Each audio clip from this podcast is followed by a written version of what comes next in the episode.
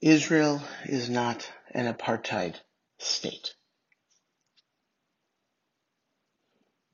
I know that I am not the first to decry this phrase, but occasionally it needs to be done. Sticks and stones may break my bones, but words will never hurt me.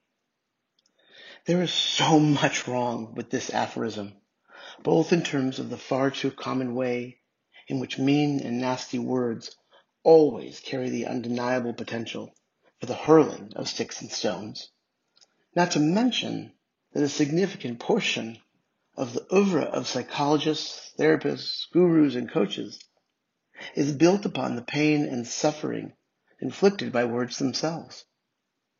I cannot assign intention to every individual who denounces in public spheres other individuals and groups with language and terminology that is at least misguided or uncharacteristic, if not just plain wrong.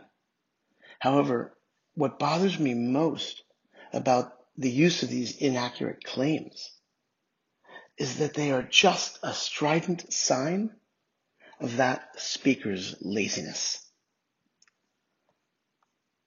Apartheid is one term used of late that comes to mind. As many of you are aware, apartheid is a term used to denounce the state of Israel. Now I know that there are some who would claim that the use of the term is justified, even if it does not directly apply, even if it's meant to just grab attention and shine a light. I appreciate that kind of artistry. Even so, this is such an outlier that it defies common sense. Does anybody find it odd that Israel's biggest critics in the West don't also call out against the U.S. government? with the same accusation of apartheid in the face, for example, of redlining? One of the best known and recent examples of redlining is the systematic and legalized effort to deny black people access to purchasing homes in large swaths of U.S. cities, making them untouchable through the denial of access, loans, and services. And while I hate whataboutism, it is just so atrocious to me that Israel is accused of apartheid, while China imprisons, kills, and ethnically cleanses the Uyghurs. And what's that? Any blowback? No? Crickets. Got it. Did you know that China holds a seat on the Human Rights Commission of the United Nations? China? Did you know that in 2020 alone, the United Nations General Assembly adopted 17 resolutions against Israel, while in that same year, just six targeted all other countries combined. One each condemned the regimes of North Korea, Iran, Syria, and Myanmar, and two were on Crimea, which was seized in 2014 by Russia. Apartheid was a state policy of South Africa from 1948 to 1994 that systematically and officially and legally stripped black Africans of South African citizenship and denied their basic human rights as well as any and all political representation. Today, in Israel, it is because of an Arab political party that the anti-Bibi Netanyahu coalition is coalescing. In Israel, by law, all people, including non-Jews and non-whites, can serve as members of Knesset, Supreme Court justices, and even become valedictorians.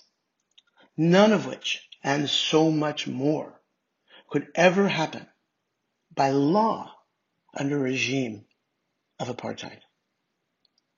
Can you actually have a political state that guarantees the political rights of the non-majority up to and including full political representation in the highest seats of government and still call it apartheid? No. But here's what you can call Israel. You can call it a state that is yet to equalize access for all.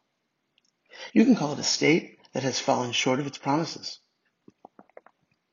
You can call it a state that is still working through the seemingly politically impossible task of becoming a Jewish and a democratic state.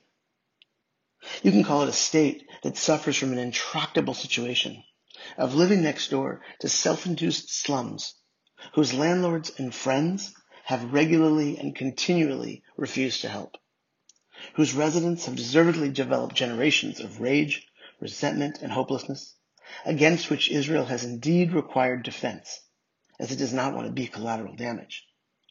Does anyone who calls Israel apartheid say it with the understanding that Egypt as well has had to exercise its own defenses by controlling the guarded and blocked southern border to Gaza? And you can call Israel the one Jewish state in the world that has from its very genesis lived in a state of war, trying desperately to hang on to a sliver of land promised for thousands of years and guaranteed by the United Nations in 1948 It is one fortieth the size and population and one five hundredth the size and landmass of all Arab countries. But you just cannot call Israel apartheid.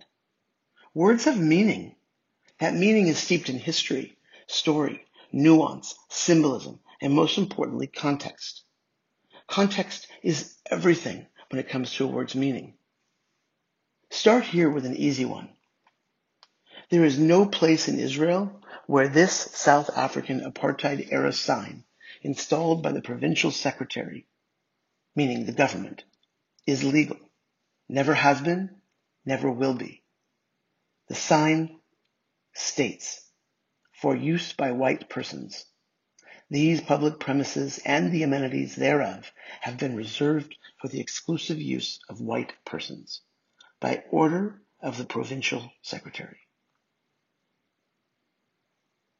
The sign is in English and in Afrikaans. If you wish to have an intelligent and a decidedly not lazy conversation about Israel, with the many bright, sensitive, and visionary American Jews who love Israel so much that we are willing to hold her accountable to her promises, just as we seek to do in America, there are lots of people willing and able. But we will never abandon the firm and solid belief that drove Israel's coming into being in the first place. We also deserve a place to call home.